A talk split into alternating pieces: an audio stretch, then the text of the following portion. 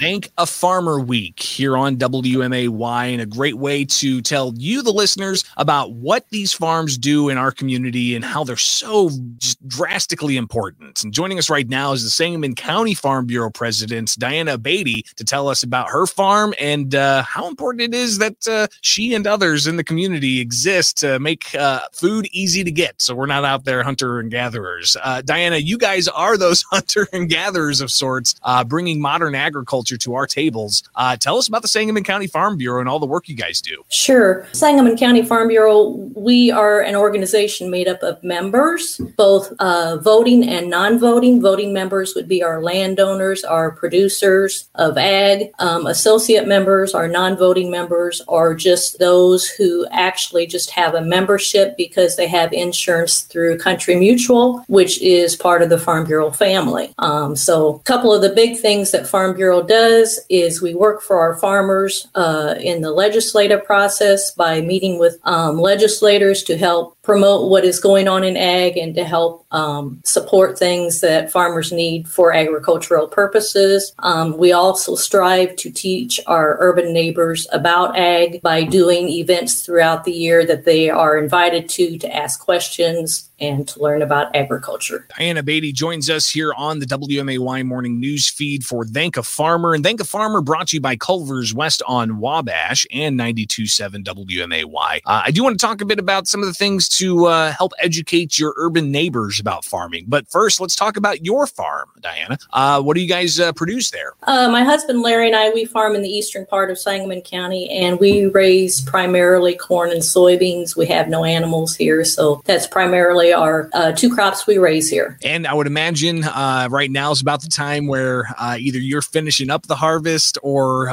you know, just, you know, halfway done or, or however far off you guys are from being done. Tell us about that process process of uh, getting things in the ground, uh, having to judge the rain and look at the rain gauge, and and then all the way to uh, you know maturity of the crops and making sure you're you're taking them out of the ground just at the right time. One of the biggest struggles for farmers, and it's proving true right now, is the weather. So um, we strive to get our crops in in a timely fashion and to get them out. Um, in order to do that, it has led us to buying bigger equipment equipment with uh, the new technology on it to help us get things in and out uh, quicker. Fortunately, here on our farm, we finished up harvest right before the uh, rains set in a few days ago, so our crops are out. We're still struggling to get uh, the fields uh, turned under for next year, um, so that is still a process for us. But uh, right now, weather is a big struggle. I know for a lot of farmers that still have crops in the field, it will be extremely difficult to get it out because of the mud. And um, I hope our urban neighbors, as you're on the roads, you uh, have the patience because I'm sure uh, they will be struggling with parking equipment on the roads in order to avoid getting it stuck in the field. So just have a little patience as you're out and about as we're struggling to finish up the harvest. And don't forget to thank a farmer as well. And that's one reason why we're featuring farmers all week long here on WMAY at the tail end of harvest here. And as you're hearing, some still out there harvesting, uh, and the weather could be a problem. Others have finished harvesting, but they're still out there turning their fields over. Uh, and Diana, I think that uh, kind of helps highlight some of the uh, the things I want to touch on next is some of those misconceptions people may have uh, because it's not just planting and then harvesting. There's a whole host of other things that farmers have to tend to 12 months out of the year. Exactly. Yeah. Usually um, during during the winter months, farmers are busy struggling to get equipment ready for the next spring, preparing to figure out what crops they're going to plant, uh, chemicals they're going to use, fertilizers that need applied, working with landlords on cash rents or whatever their agreement may be on their farm. But that's usually done during the uh, winter months. And then in the spring, of course, we're all busy out trying to get the crop planted in a timely fashion. And then come summer, it's uh, back to fixing the equipment from the spring to have it ready for the next year. And then um, you're working on scouting crops for bugs, disease,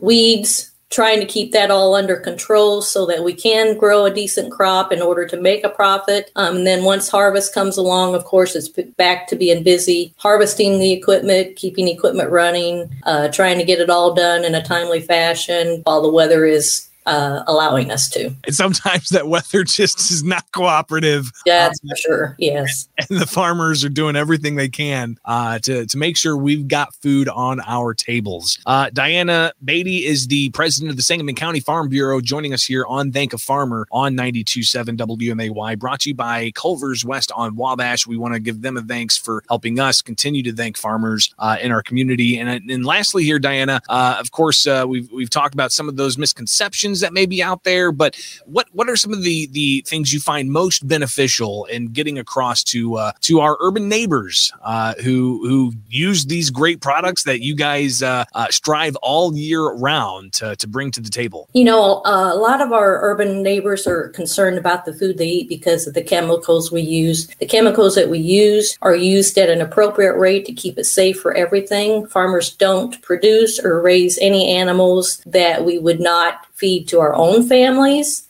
Um, we try to keep everything safe, do it in the appropriate way. And since, you know, being involved with the Sangamon County Farm Bureau, I know a lot of urban neighbors have questions about all of this. And we as farmers are not afraid to tell you our story. In fact, we would very much welcome you onto our farms or into the Sangamon County Farm Bureau so that we can teach you about how we raised your food and how it is uh, brought to you and uh, not afraid at all to share with you how the process is done. Well, that's just one thing that we're doing here with Thank a Farmer on 92.7 WMAY. Diana Beatty, thank you so much for taking time with us here, and uh, we'll have to connect again soon, all right? All right. Well, thanks for having me.